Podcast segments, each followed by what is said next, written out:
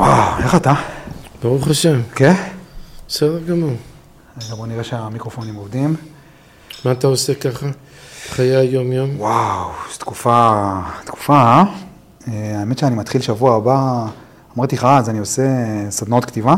כן, שבוע הבא אני מתחיל סדנה לאסירים משוחררים בנתניה, של מחלקת הרווחה בנתניה.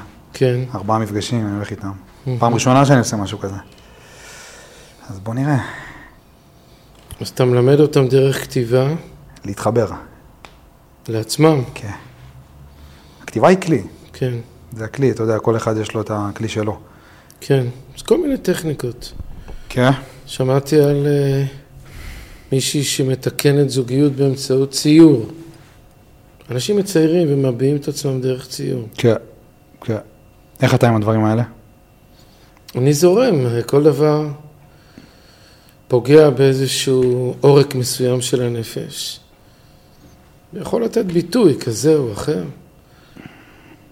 להביע דברים, לשחרר דברים.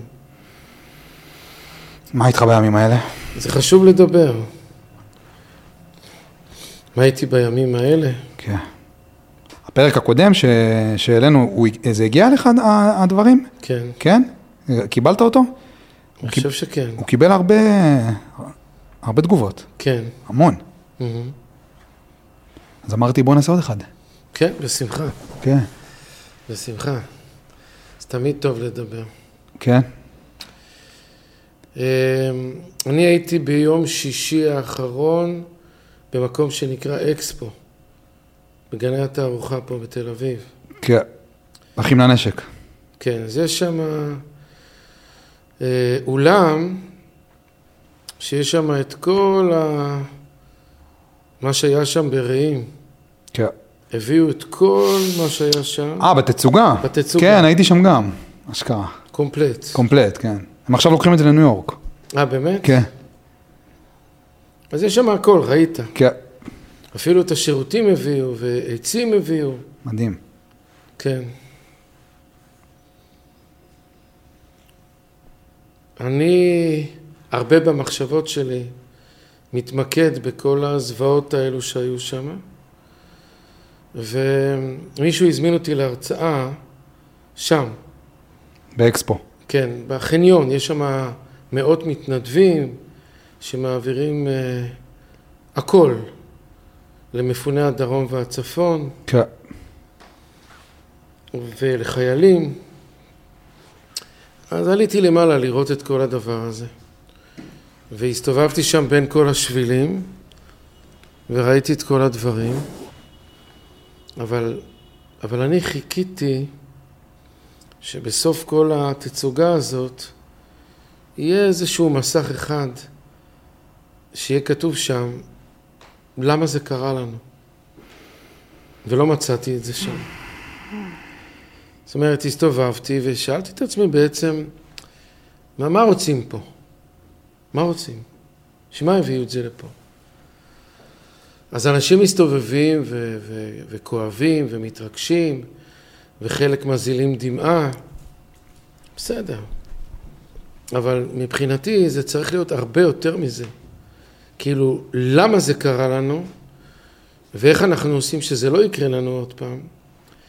אז אני לא מדבר מהצד של אה, גשמי.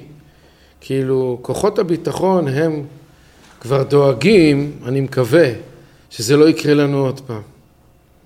למרות שהם היו אמורים לעשות את זה אז, אבל נעזוב את זה. אבל אני לא מדבר מצד כוחות הביטחון, אני מדבר אה, מהצד הנפשי, הרוחני. אני בתור אדם מאמין במציאות אלוקית, והאלוקים הפיל פה סוג של שואה עלינו.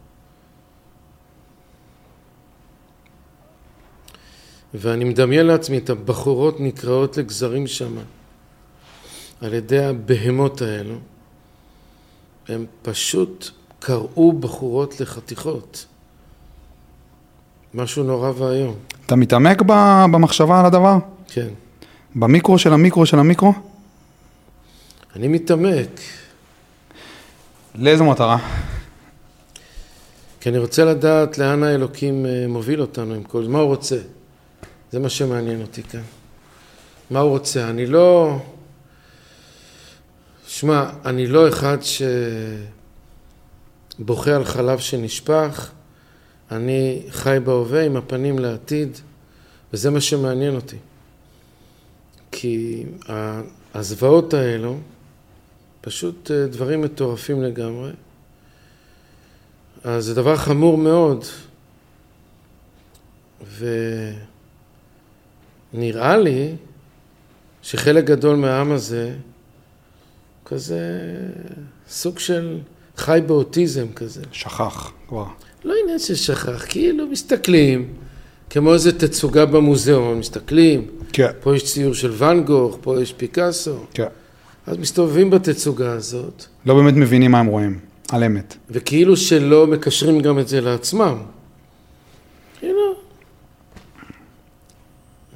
תס, תסביר את זה. זה מצחיק אותי תסביר, קצת. תסביר את זה. מצחיק ומעציב אותי. את, את המקשרים לעצמם. כן, זאת אומרת, אה, אנשים גרים פה בתל אביב, רעננה, הרצליה, כן. כל אחד במתחם שלו. ואנשים לא מבינים שהזוועות האלה יכולים להגיע להם בתוך הסלון שלהם. את זה הם לא מבינים, כאילו באיזה תצוגה. וזה, זה הדבר החמור בעיניי. שאנחנו כאילו סוג של מנותקים, חיים בתוך איזה בועה כזאת. עכשיו, התנ"ך, מי שלומד תנ"ך ורואה את כל דברי הנביאים, אז הנביאים זה היו אנשים קדושים מאוד, שקיבלו מסרים מאדון הכל, ועוד לפני שהדברים קרו, הם כבר הזהירו, כן. הם הזהירו כבר. והם אמרו לאנשים, "ת- תשתפרו, שימו לב לנקודה הזאת, שימו לב לנקודה הזאת. כי כשמידת הדין אה, מתגלה, זה יכול להתגלות בצונאמי נורא של זוועות. כמו שראינו בשואה, בשואה זה טירוף גמור הרי. טחנו שם שש מיליון אנשים, במיטות משונות ואכזריות. מיליון ילדים, יותר ממיליון ילדים. זאת אומרת, הקדוש ברוך הוא, כשהוא רוצה, זה כמו אבא עם בנים ובנות שלו, כשהוא רואה שהבנים והבנות כהי חושים, אז הוא מפיל איזה טלטלה צונאמי כזה על העולם, שזה טירוף גמור. אתה לא חושב שיש היום... במלחמת העולם השנייה, 52 מיליון איש הלכו. אנחנו, האסון שלנו זה שישה מיליון אנשים. כן. אבל ככה בגדול 52 מיליון איש הלכו. מה זה? טירוף גמור. אתה לא חושב שיש היום נביאים? אני חושב שיש סוג של הרגשות, של אינטואיציות, ואנחנו גם יכולים לבנות הרבה על מה שהם אמרו ומה שקרה כבר. אני לא מסתכל על כל הנוסטרדמוס והמתקשרים למיניהם וזה, פחות מעניין אותי. זה בנוי יותר, אני חושב, על אינטואיציה כזו או אחרת, איזושהי רגישות רוחנית ותקשור עם ישויות וזה, כל הדברים האלה. פחות מעניין אותי, אותי מעניין דברים של אנשים שבדרך הקדושה הגיעו לדבקות בבורא עולם, וכשהם אומרים משהו זה לא כזה מגששים קיר, אלא שזה דברים מדויקים. עכשיו, אה,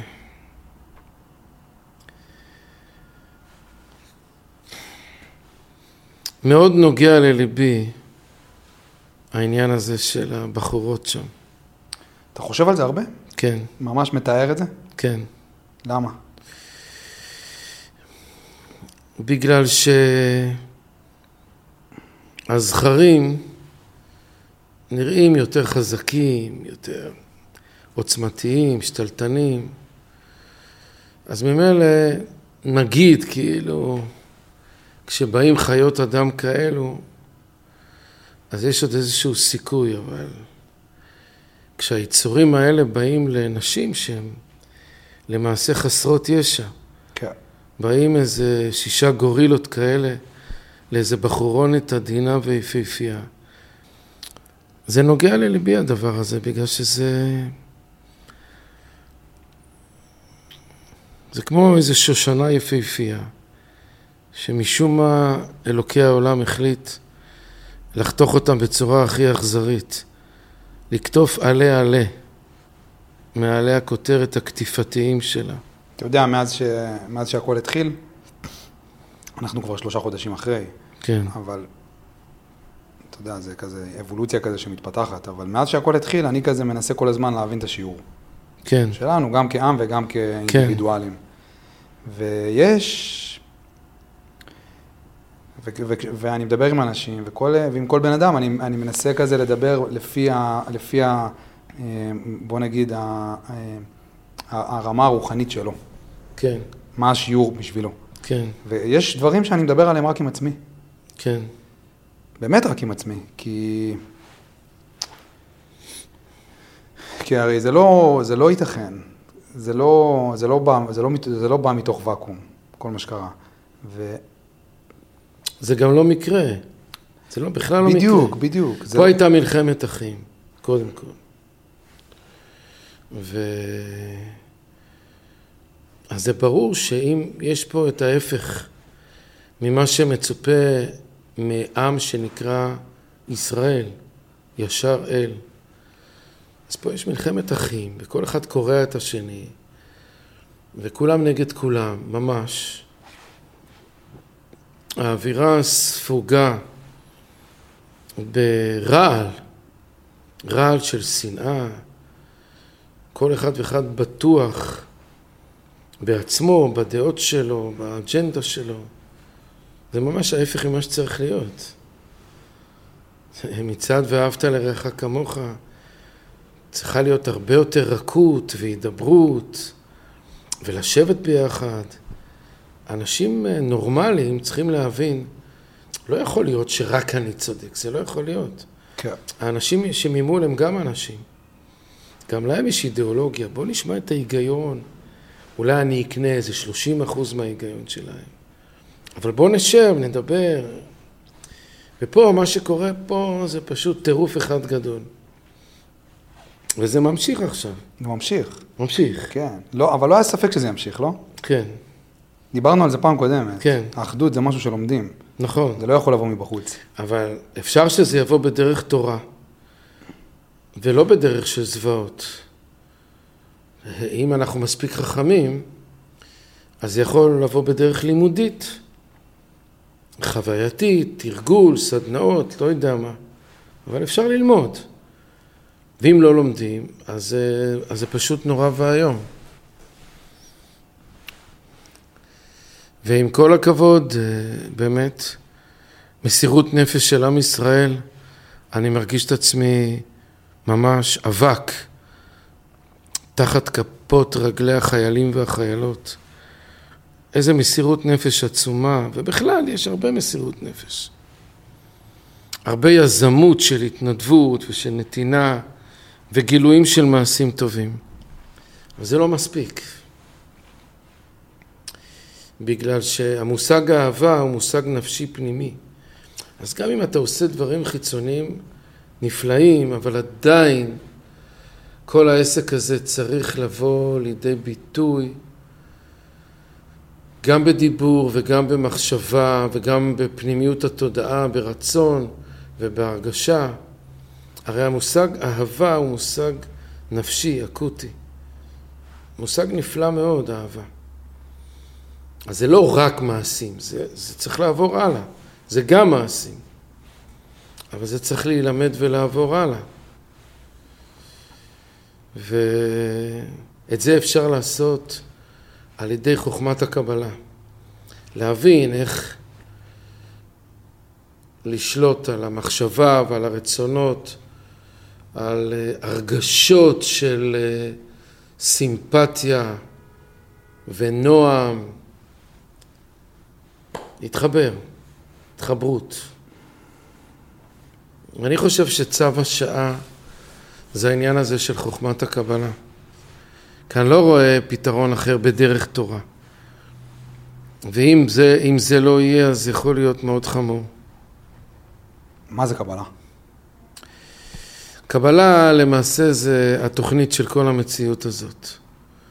זאת זאת אומרת, חוכמת הקבלה זה כמו שאדם הולך לבנות בית, אז או שהוא הולך לתכנן איזה פרויקט מסוים, אז בהתחלה הוא חושב איך הוא רוצה שהפרויקט ייראה, אחרי זה הוא הולך לארכיטקט, משרטטים את הכל, זה הכל תכנונים. ואחרי זה מתחילים לממש את זה.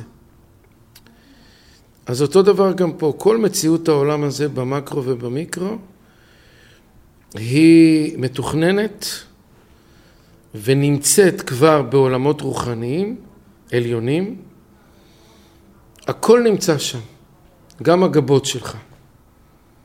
גם אתה בעצמך, הנשמה שלך, באופן אינדיבידואלי פרטני, היא נמצאת מרום המעלות, כאילו אתה נמצא בתוך מחשבות הבורא עצמם, שזה מוגדר בשם אין סוף ברוך הוא, והנשמה שלך הולכת ויורדת בכל העולמות, בכל המדרגות.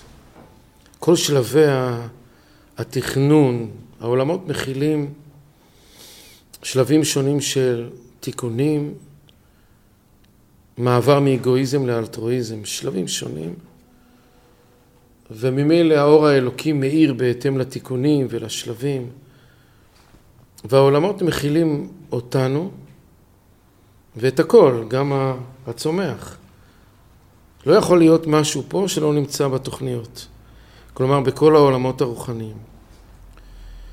וגם מה שקרה פה בשביעי באוקטובר, זה עבר דרך העולמות מקודם. יש שתי מערכות של עולמות, יש מערכות 125 מדרגות של קדושה ויש 125 מדרגות של טומאה לעומתם. פה שולט הרצון להשפיע, פה הרצון לקבל. פה אלטרואיזם, פה אגואיזם. וזה לעומת זה עשה אלוקים. זאת אומרת, המדרגות נמצאות ממש אחת מול השנייה. אתה יכול לקחת את כל הדברים לפה, אתה יכול לקחת את כל הדברים לשם.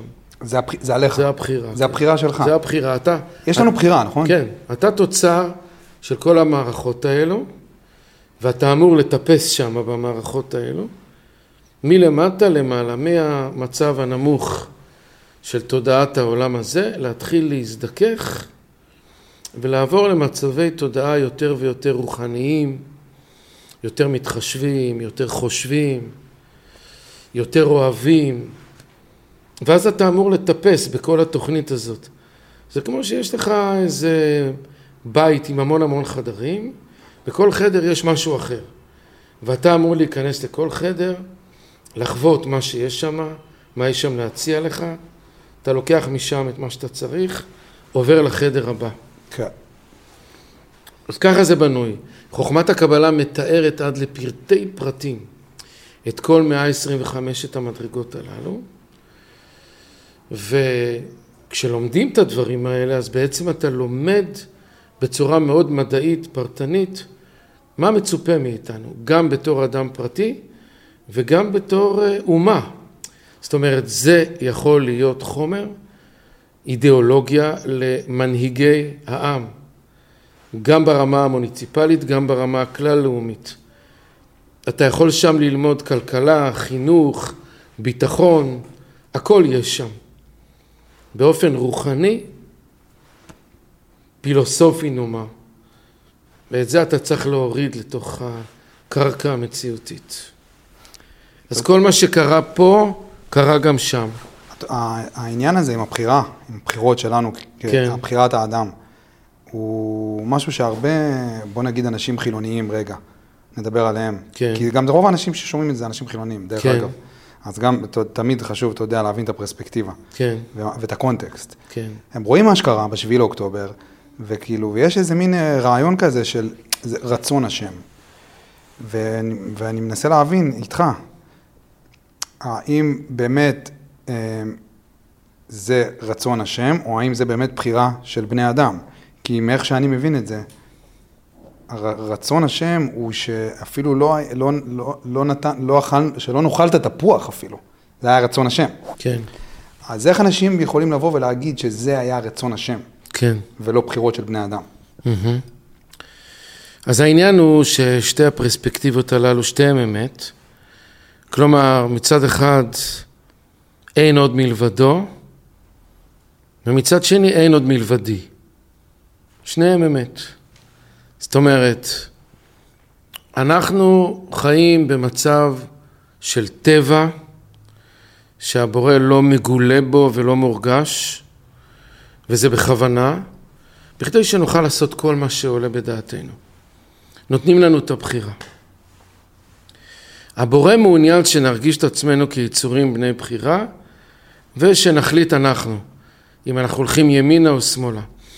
הוא נתן לנו איזה מסמך עם הוראות, עם חוקים, ובכל דור ודור אה, הוא שולח אנשים עם סוג של מגדלורים כאלה, שמדריכים את, ה, את הציבור לפי המצבים השונים שמתחדשים מדור לדור, אז מתאמים, זה כמו סוג של טרנספורמטורים כאלה. שליחים. כן, מתאמים בין החוקים וה, והמשפטים לבין מצב הדור, גם המצב הגשמי, גם המצב הנפשי, כל, כל מה שקורה. אז הם אמורים לתאם ולומר לדור מה, איך לעשות, ממליצים. ולכל אחד יש את הבחירה אם ללכת לפי מה שאומרים לו, לא ללכת, להגיד שהבן אדם ההוא סתם אידיוט, או שהאדם הזה, הוא יודע מה שהוא מדבר, כדאי לשמוע בקולו.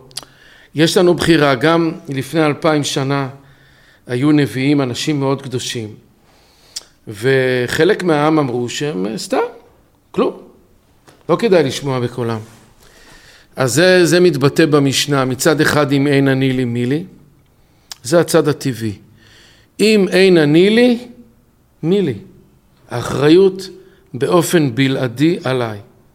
אני צריך להחליט מה אני עושה, מה אני חושב, אני מחליט באיזה מוסר אני בוחר, אם בכלל. אולי מתירנות, אולי הכל מותר. זכותי לבחור. והחצי השני של המשנה אומר, אני לכשלעצמי, מה אני? אז זה שני חצאים של משנה אחת. אז באו גדולי הקבלה ואמרו שניהם אמת. לפני אתה בעל הבית, אחרי הבורא בעל הבית. אחרי, אחרי הפעולה, אחרי הבחירה? כן. אחרי הבחירה. אחרי. זאת אומרת, תמיד אנחנו לפני משהו ואחרי משהו. למשל עכשיו, אני מדבר איתך, אז יש את הדקות שלפני, שכבר דיברתי, אז האמונה אומרת, זה הבורא הרכיב כאן את כל הדיבורים שלך, וכל מה שדיברת זה בעצם ממנו, לטוב ולמוטב. אבל אני גם לפני. מה לומר בדקות הבאות? כאן האחריות היא עליי. וזה שני דברים סותרים לגמרי. אה, בעצם כל חיינו בנויים על שני מוטיבים סותרים לחלוטין. בגלל שאנחנו בנויים מנשמה וגוף, שזה שני אלמנטים הפוכים לחלוטין, הנשמה היא רוחנית, הגוף הוא גשמי, הנשמה היא אהבת הזולת והגוף זה אהבה עצמית, אז לכן יש לנו double vision בכל נקודה. כל דבר הוא בנוי משני דברים הפוכים, ואנחנו אמורים לציית לשני הדברים, לא רק לדבר אחד. אם אנחנו מצייתים רק לדבר אחד, נאמר שנחיה חיי נשמה בלי גוף, זה לא ייתכן, זה אסטרונאוטיקה. או שנחיה חיי גוף בלי נשמה, גם זה לא ייתכן. זה חיים מאוד חשוכים. אז תמיד צריכים למצוא את הקו האמצעי בין ההופכים. וזאת חוכמה גדולה וזה קשה מאוד. כי בן אדם אומר, תפסיק לשגע אותי, תשמע, או שאני בעל הבית או שהוא בעל הבית. כן. וכאן באים ואומרים, לא, שנינו. זה כאילו, זה, חלק מהעבודה זה בעצם להצליח להחזיק את הפרדוקס, כן. וללכת ביחד איתו. נכון. זה מזכיר לי את, ה, את הסיפור של העקדה. נכון. כשהוא גם אמר לאלוהים, הנני, כן. אברהם, וגם הוא אמר ליצחק, הנני. זה שזה בעצם פרדוקס. אבל... נכון, אתה צודק. זה זה? זה? דוגמה מאוד קולעת. זה דוגמה קולעת מאוד, כן. עכשיו, אה, אז אנחנו אחרי השביעי באוקטובר, ואנחנו גם לפני. אחרי משהו ולפני משהו. אז אנחנו צריכים לראות, אה, מבחינת ההסתכלות האמונית, זה הכל אלוקים עשה. הוא פשוט לוקח את, ה, את המפלצות של החמאס ומשתמש איתן. אז לפי תפיסתי הוא רוצה לומר לנו, א', בעניין של המלחמת אחים, כי לזה כבר יש אה, עבר וידיעה מפליגה. כבר נחרבנו פה כמה וכמה פעמים כן. בגלל שנאת חינם. אז הוא אומר לנו, תיזהרו, תיזהרו. אתם חייבים לשנות פה את כל המנטליות ואת כל האטמוספירה כאן. אבל הפנימית, לא? הפנימית. כל אחד בעיקר. מול עצמו. וגם בתור חברה. כן. אנחנו חייבים לשנות בכלל את כל התפיסה החברתית. גם המוניציפלית, גם הלאומית, הכל צריך להיבנות אחרת לגמרי. הכל צריך להיבנות אחרת לגמרי. לא, לא נראה שזה הולך לקרות. נכון, וזה לא טוב. כן. זאת אומרת, העסק ממשיך להתנהל בצורה אגואיסטית. אז מה המסר שאתה מנסה בעצם להביא? אני, בתוך זה. אני, אני מנסה לומר, הדבר הכי הכי חשוב זה שאנחנו צריכים ריסטארט. כולנו. בפרטי ובכללי. אנחנו צריכים לסגור את העסק, כמו שסוגרים את המחשב, ולהפעיל אותו מחדש. אנחנו צריכים פה ללמוד את חוכמת הקבלה בכל המגזרים, בכל המתחמים, בכל הגילאים. הזוהר אומר שבאחרית הימים ילדים ילמדו את אה, חוכמת הקבלה. כן. כך כתוב בזוהר. אז זאת אומרת, מצד אחד זה, זה אומר שאנחנו מפותחים, אבל מצד שני זה גם אומר שהמצב שלנו הוא קטסטרופלי, כמו איזה אדם שהוא חולה מסוכן, לתת לו אקמול או כאלה דברים זה, זה צחוק. אתה צריך לבוא אליו עם מכת חשמל. אז גם פה אנחנו צריכים לבוא פה עם דברים מאוד מאוד מהירים וחזקים, בכדי להתחיל לאט לאט להפוך את הרצונות ואת המנ... את החשיבה, את המנטליות. איך אתה מלמד אמונה? אדם שאין לו אמונה. קודם כל, אמונה להאמין למי? למי להאמין? אז uh, האמונה שלנו בנויה על התנ"ך, האמונה שלנו בנויה על נביאים ועל גברים ונשים בכל דור ודור, שהצליחו להגיע למצב של חיבור עם הכוח שמנהל את כל היקום. אז אני מתחבר לגברים ונשים כאלה ושומע מה הם אומרים, זה נקרא דרך תורה. זה נקרא דרך תורה. דרך תורה משמעותה שאני לא מרגיש טוב, יש לי ייסורים. אז מה? אז אני אלך ללמוד רפואה עכשיו? אין לי זמן. אז אני הולך לרופא, שהוא כבר שלושים שנה בעסק, אני סומך עליו, אני יכול לברר על רופאים, ואני הולך למישהו שהוא כבר עשרות שנים בעסק, והוא נחשב מומחה. אני מוסר את עצמי לידיו, כי אני, אני, יש לי ייסורים. כואב לי, אני חולה. אני מוסר את עצמי לידיו, אין לי ברירה. כן. ואני שומע בקולו. הוא נותן לי הוראות, פה תעשה צילומים, פה ככה, פה צריך אה, תרופות, פה ניתוח. אין לי ברירה. אם אני רוצה להשתקם ולחיות הלאה, לזה קוראים דרך תורה. דרך תורה המשמעות שאני חייב ללמוד מניסיון של אחרים. אני רוצה ללמוד קונג פו, אני הולך למישהו שכבר הרבה שנים בעסק, הוא מאסטר עם דן חמש, ואני מתמסר אליו, זה נקרא דרך תורה. אז אותו דבר ברוחניות, אני צריך ללכת לאנשים שהם כבר הגיעו להישגים גדולים בעניין הרוחני, הגיעו לחיבור עם הכוח שמנהל את כל היקום, והם יכולים להסתכל עליי ולהגיד לי, שמע, פה ופה יש לך טעות, את זה וזה אתה צריך לתקן. פה זה דבר טוב מה שיש לך, את זה אתה צריך להעצים. נותנים לי הוראות איך להתנהל, מה לא לעשות, מה כן לעשות. זה נקרא דרך תורה. אבל בוא רגע ננסה... אנשים נוסעים להודו, מתחברים לאיזה גורו, כן. והם רוצים רוחניות, רוצים uh, כל מיני חוויות, אז אתה מתחבר ל, ל- לשמן שנמצא ביערות הגשם, או ל- לגור בהודו. אדם שנמצא עשרות שנים בעסק, וזהו, אתה מתחיל ללמוד. אז בוא ננסה רגע להבין מה זה אמונה. אגיד לך איך אני, איך אני, איך אני מבין אותה. כן. תגיד לי איפה אני, איפה, איפה אני טועה או צודק ל, ל, ל, ל, לראייתך. כן, האמונה היא נתפסת כמשהו שהוא... אמ, משהו שהוא רומנטי, משהו שהוא כזה סיפורי, שהוא כזה טהור. אני חושב שאמונה זה נטל, כן, כי הרבה פעמים אתה יושב עם, יוצא לי, אתה יודע, לשבת עם החברים הדתיים שלי נגיד, וכזה, אתה יכול לשמוע אנשים אומרים, השבוע התחזקתי באמונה, ושבוע נחלשתי באמונה, כל מיני כאלה דברים. כן, וזה אף פעם לא, לא, לא, לא הסתדר לי, כי אמונה היא בלתי תלויה, היא לא מתחזקת או נחלשת. אמונה היא כשלעצמה. אם אתה מסכים לשים אותה על עצמך ולקחת אותה איתך במסע החיים, אם אתה מסכים לשים אותה על הגב שלך ולהתחיל לטפס בעלייה, אז אתה זה שתתחזק. כי היא סוג של נטל, כי בעצם היא מחייבת אותך, אם אתה לוקח אמונה ואתה אומר אני מאמין או שיש לי אמונה, אתה בעצם, הדיל שאתה חותם עם אלוהים, בעצם, זה שאתה מתחייב לראות את הטוב בכל דבר. מהמם. זה זה, לא?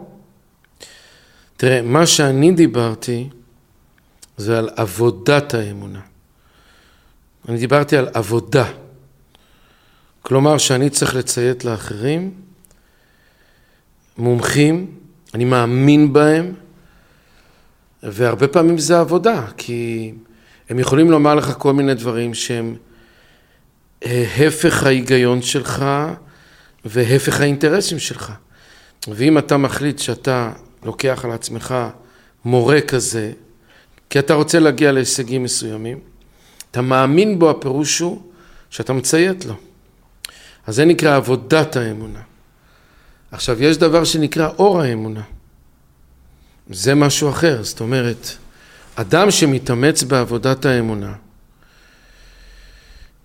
אז בשלבים כאלה ואחרים הוא זוכה לאור אלוקי, שמביא לתוך התודעה שלו את המציאות האלוקית.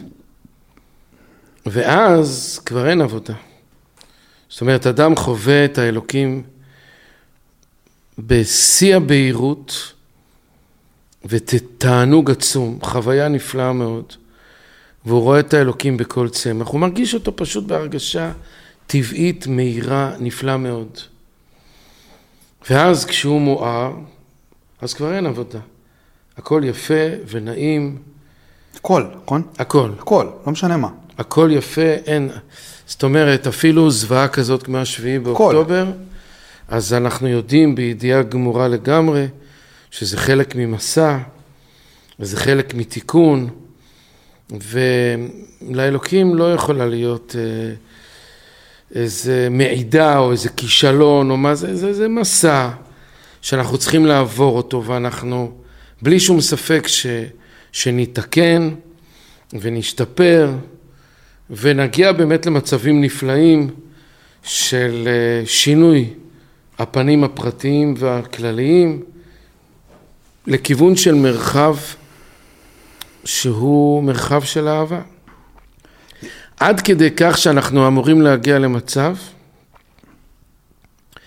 שאנחנו חיים ועובדים ולא מקבלים שום משכורת. זאת אומרת, צריכים להגיע לאהבה כזאת גדולה, שמה שמניע זה אהבה ואין משכורת. הנתינה בעצם. הנתינה. זאת אומרת, מורה הולך לבית ספר ללמד, הוא לא מקבל משכורת. כן. הוא פשוט מונע מכוח אהבה, אהבה לילדי ישראל, לבנות ישראל. כן. ואם כולם יעשו ככה, גם זה שמוכר פה פלאפל, יעמוד פה כמו שהוא עומד היום, מהבוקר עד הערב, וייתן פלאפל לכל מי שרוצה, אבל בלי משכורת.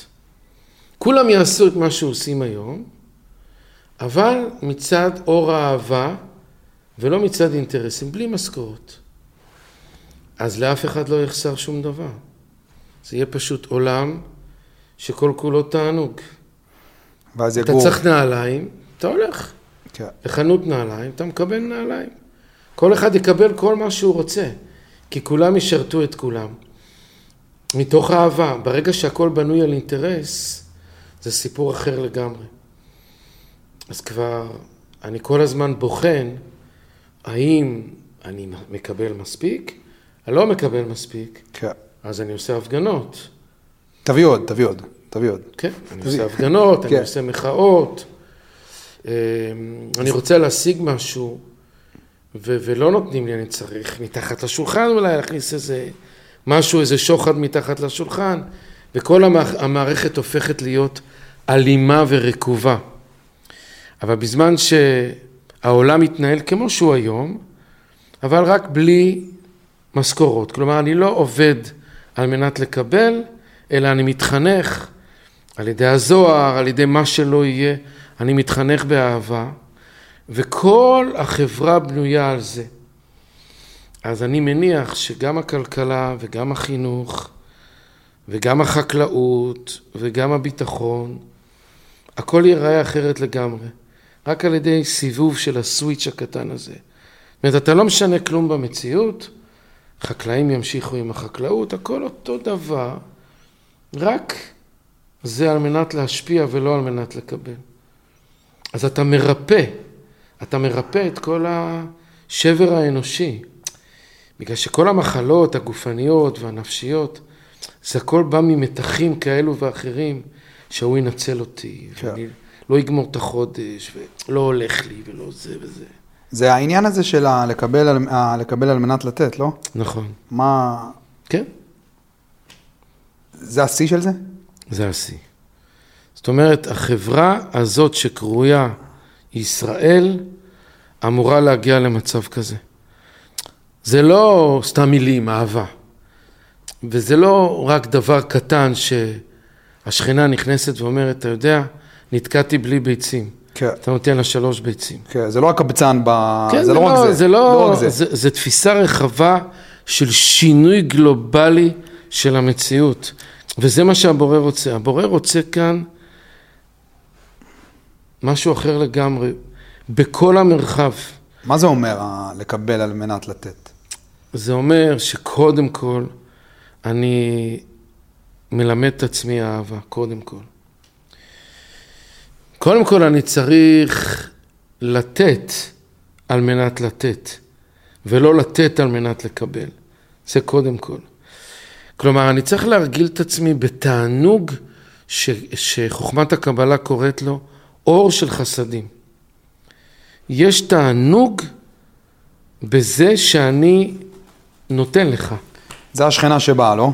שדופקת בדלת. אבל אנחנו רוצים את זה הרבה יותר רחב. זה הלתת כדי לתת. כן. זאת אומרת, אני צריך להתחנך באהבה. השכנה שבאה ואני נותן לה את הביצים, אז זה פעולה, אבל אני אמור גם להתחנך בהרבה יותר מפעולה, שבאמת אני אוהב אותך, אתה יקר לי. אני לומד אותך, ואני רואה בך הרבה מאוד מעלות, ואתה יקר לי. ואני חושב שאתה יקר לי, וגם אתה יקר לכל העולם, וזה נה- נהפך להיות לי פשוט תענוג לתת לך.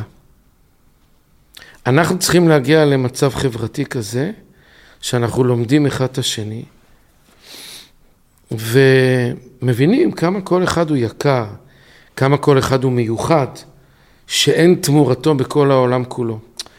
אז זה נהפך להיות לנו כבוד מאוד מאוד גדול, אם אנחנו יכולים לעשות משהו אחד בשביל השני. אתה מבין?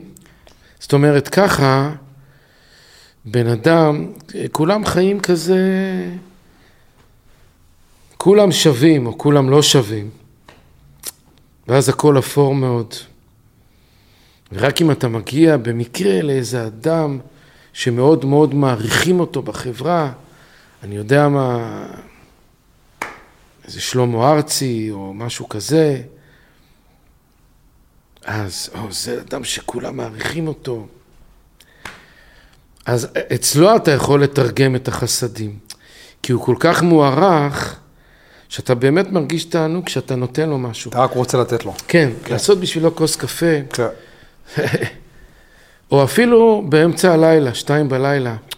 תשמע, יש פה איזה בעיה, אתה היית רוצה לעזור לשולי רנד, איזה בעיה רצינית, אפילו באמצע הלילה תלך, כן. ותרגיש את עצמך טוב מאוד. כי יש קונצנזוס על האדם הזה, שהוא אדם מוסרי, הוא אדם חשוב, הוא... אז אנחנו צריכים להגיע למצב כזה, כולנו עם כולנו. אותו דבר.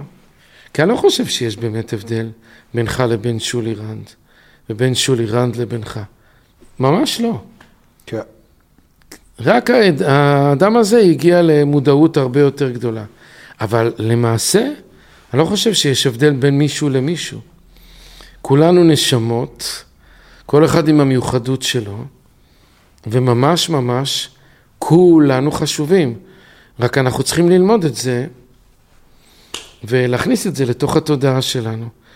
ואז אנחנו יכולים לנהל את העולם עם אור של חסדים. העולם עובר שינוי גמור, התענוג זה לא תענוג של כמה נכנס לי כל חודש, אלא כמה נכנס לך כל חודש. כן. משהו אחר לגמרי. ואז אין כבר בוגדים, ואין כאן פושעים, ואין קרימינלים. לא, הכל, הכל.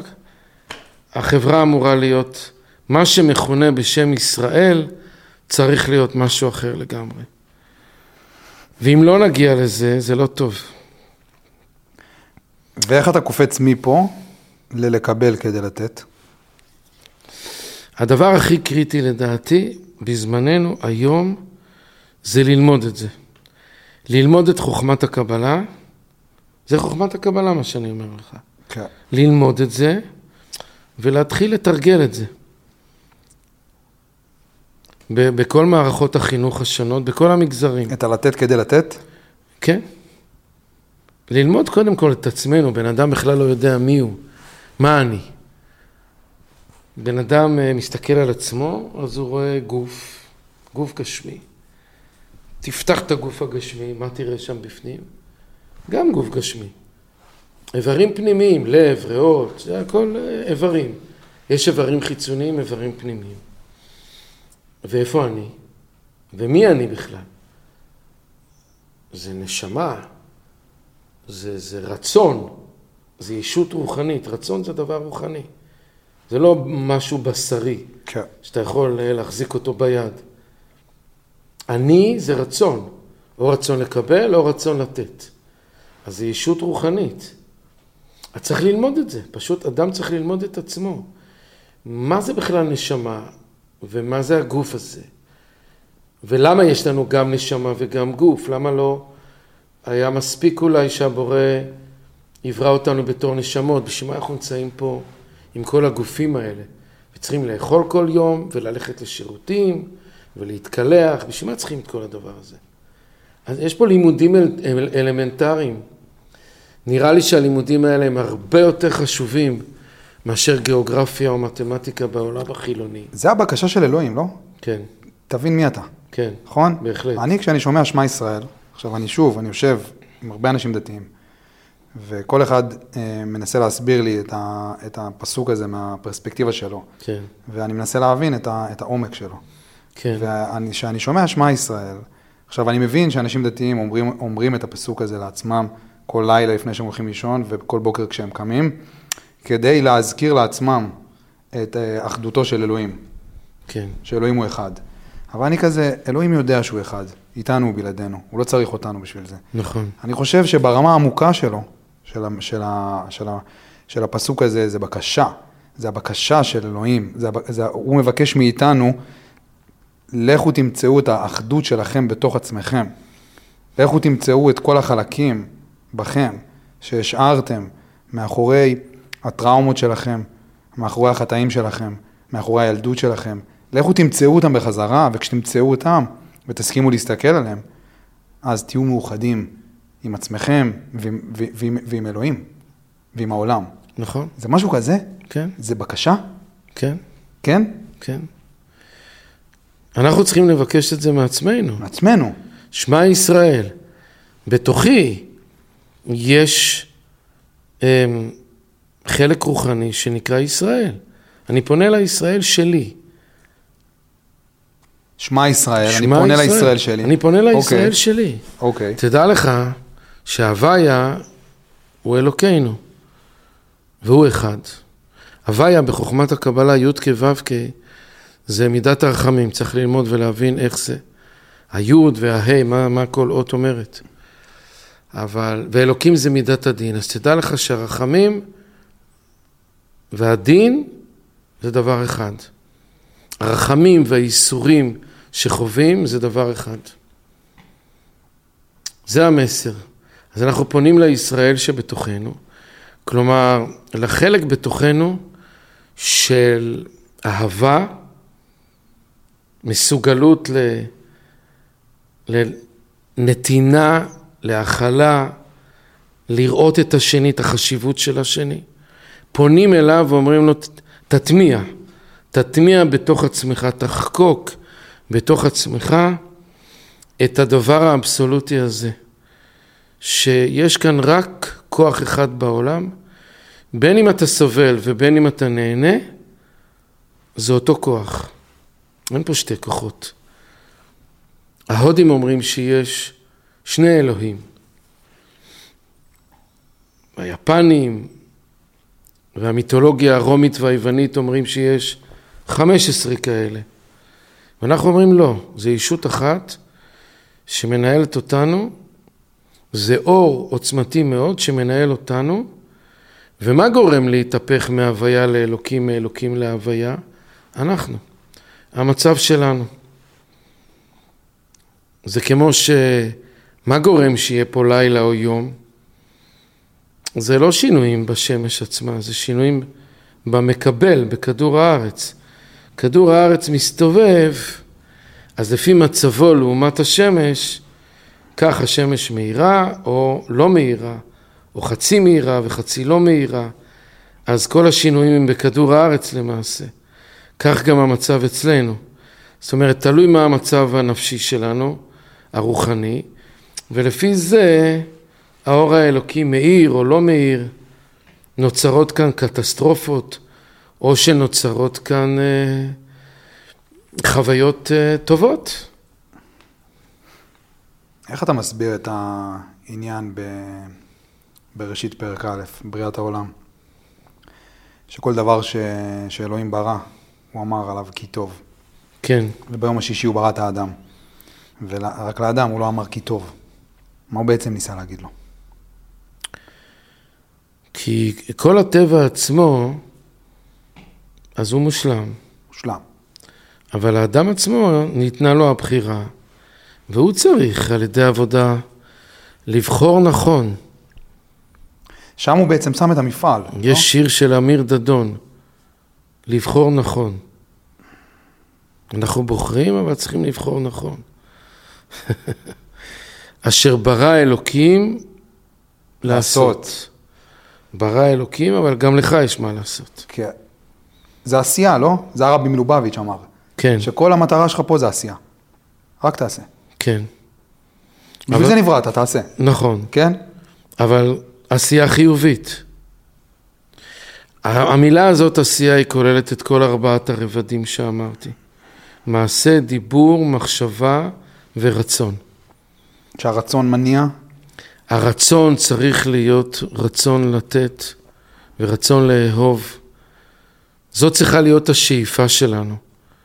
גם בשביל עצמנו, גם בשביל ליצור חברה נורמלית וגם בשביל להתחבר עם האלוקים.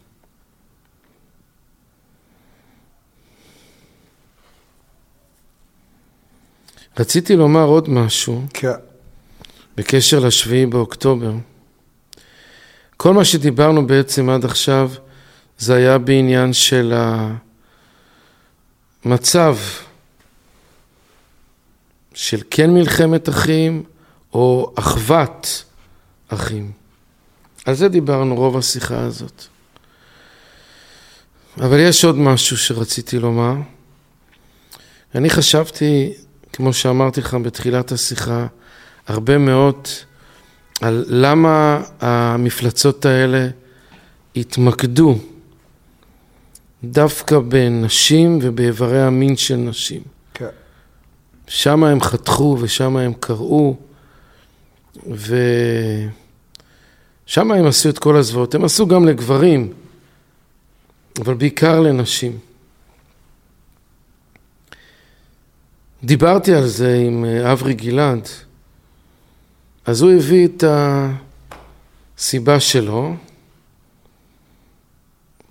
היגיון שלו, והוא אמר, הנה אתה רואה מה קורה כשיש הדחקה מינית. זאת אומרת, שאתה מדחיק את הדבר הזה, ואתה לא מדבר עליו, זה משהו שאסור לדבר עליו. באסלאם. באסלאם וגם בעולם החרדי. Mm. אסור לדבר עליו. אין בנים ובנות ביחד, כן. הכל מופרד.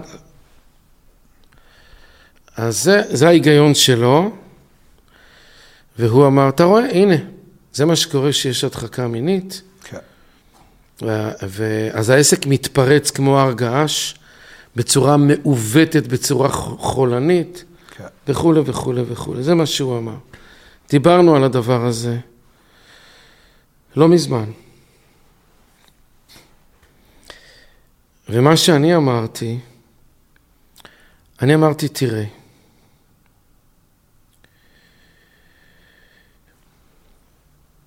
יש אה, אוכלוסיות שאין בהן הדחקה.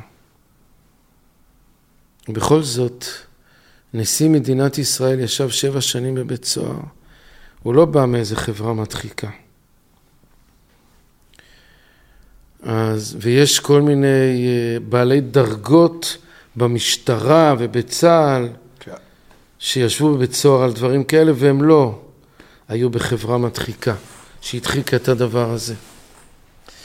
ככה שלעומת הטענה שלו אני אמרתי שלדעתי צריך סוג של קו אמצעי. זאת אומרת לא הדחקה גמורה וגם לא מתירנות גמורה. צריך להיות איזה משהו באמצע. לבדוק איך עושים את הדבר הזה. לדעתי, צריך לדבר על הדברים האלה וצריך לפתוח אותם גם במגזר החרדי. לדבר, ללמוד את הדברים האלה. כשהדברים באים בדרך של אה, לימוד, אז זה בסדר גמור. התורה אוסרת מגע חופשי בין בנים לבנות. אז את זה אני לא יכול לפתוח במגזר החרדי. אבל מה שאני כן יכול לעשות, זה כן לדבר על זה. שם לא מדברים שום דבר. לדעתי, הדבר הזה צריך להילמד גם אצל בנים וגם אצל בנות, בצורה הכנה והישרה ביותר. וזה כבר יכול לעשות גדולות ונצורות, לדעתי. אבל צריכים לבוא לאיזשהו קו אמצעי. כי אם אתה פותח את הכל בלי גבולות, או שאתה סוגר הרמטית את הכל, אז זה מביא למחלות וגם זה מביא למחלות. יצור אנושי צריך, אם הוא אומר שהכל מקרה, אז אין מה ללמוד. אין שום דבר מה ללמוד. ואם הוא אומר שהכל מקרה, אז זה לא טוב. כי זה יקרה שוב. זה יכול להיות רק פרומו. כן. התורה אומרת, אם תלכו איתי בקרי, אלך איתכם בחמת קרי. זאת אומרת, אם תגידו שזה מקרה, אז אני אלך איתכם בחמת קרי. עד שתתפסו סוף סוף שאין פה מקרים. אז אני לא בא עם איזה כפייה דתית או משהו כזה, חס ושלום. אבל אכפת לי. פשוט אכפת לי. כן. ואתה רואה את כל תמונות הזוועה הללו, אז לאדם שניזון מהתנ"ך ומבין שהעולם פה מת, מתנהל עם אה, רצון שישראל יהיו ישראל. אז אני לא אומר לאף אחד, שמע, תהיה דתי, זה, לא. אני חושב שצריך בצורה הגיונית ללכת לכיוון של קו אמצעי. שני, שני הצדדים. שני הצדדים, כן. בדיוק. כן. הצד הזה הוא חולני והצד הזה הוא חולני. צריכים מתווה באמצע. כל חוכמת הקבלה מנתחת את הצד הימני ואת הצד השמאלי של הנפש, ואתה חייב לבוא לאמצע בכל דבר. בכל דבר, בכל עניין. נגיד חינוך ילדים. אז יש כאלה שאומרים, אני הולך עם הילדים שלי באהבה גמורה, ומה שהוא רוצה אני נותן לו, הכל ברכות, ואנחנו חברים, והילד קורא לאבא שלו בשם הפרטי, ו... ויש כאלה בדיוק הפוך, הכל בהקפדה, בתקיפות. מה זאת אומרת, מה, ניתן לילד לעשות מה שהוא רוצה? הרי הוא בסך הכל ילד קטן. אז צריך לשים גבולות, וצריך תקיפות, ואם צריך עונש, אז צריך עונש. כן. אז בכל נושא שתעלה, תמיד יש מתווה ימני ומתווה שמאלי, וקשה מאוד ללכת באמצע. כי בשביל ללכת באמצע אתה צריך להיות חכם מאוד, לדעת מתי ללכת עם רוך ואהבה, מתי לשים גבולות, באופן שבאמת באמת יהיה לתועלת הילד. כל דבר, גם אכילה. אכילה. אני לא רוצה להיות עם בטן כזאת. אני רוצה להיות נורמלי. אז כשאתה מגיע לאיזה טמטום, אז זה עובר לאנורקסיה. הרבה אנשים מנסים לעשות אה, דיאטה, לייצב את האכילה שלהם. והם לדעתם, הם נכשלים פעם אחרי פעם, אז או שהם עוברים לאנורקסיה, גמרנו, לא אוכלים יותר, או שהם עוברים לבולמיה, זאת אומרת, או הצד הזה של המפה, או הצד הזה. או שאומרים, טוב, גמרנו, זה לא ילך, אני אוכל מה שאני רוצה, גמרנו, תעזוב. אז יהיה בטן. אז אני אהיה שמן, מה יש? גם שמנים יש להם זכות לחיות. אז תמיד תמיד קשה ללכת באמצע. בכל עניין. מניה, דיפרסיה. או שאתה בשיא השמחה, או שאתה בשיא הדיכאון. ואתה צריך ללמוד בצור, לחיות בצורה מאוזנת. כאילו למזג את הנשמה והגוף בכל עניין. זה הפרדוקס הזה. כן. כן. הפרדוקס הוא חלק, הוא סעיף בתוך הדבר הזה. אבל מה שעכשיו אנחנו מדברים, הנה זה עוד סעיפים ועוד סעיפים ועוד סעיפים. שבכל עניין בחיים צריכים לראות כאילו לאן הגוף מושך ומה הנשמה אומרת ולנסות למצוא את הקו האמצעי. ויכול להיות, אתה יודע שהקו האמצעי הוא אחר בכל אדם. זה לא משהו שאתה יכול.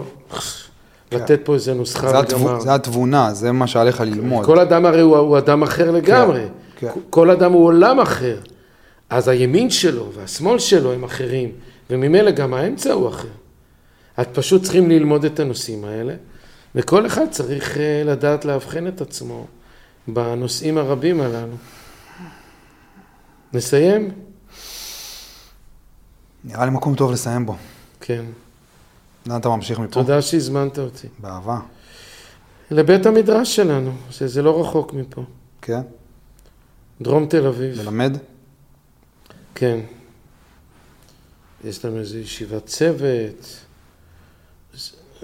אנשים דווקא מבקשים יותר ויותר באופן מעשי ליצור באמת חברה עם סוג של ערבות הדדית וללכת לאט לאט לכיוון של קופה משותפת וערבות הדדית. מדברים על זה. כן. מדברים על זה. הדברים נראים כמו חלום, אבל גם השביעי באוקטובר זה נראה, איזה מין אה, סרט שאני יודע מה נטפליקס הוציאו, וזה... כן, לא היו מקבלים את התסריט הזה בנטפליקס. לא. אוקיי. תודה רבה. עד לפעם הבאה. כן. עד הפעם. אז להתראות, תודה רבה. באהבה. כל טוב.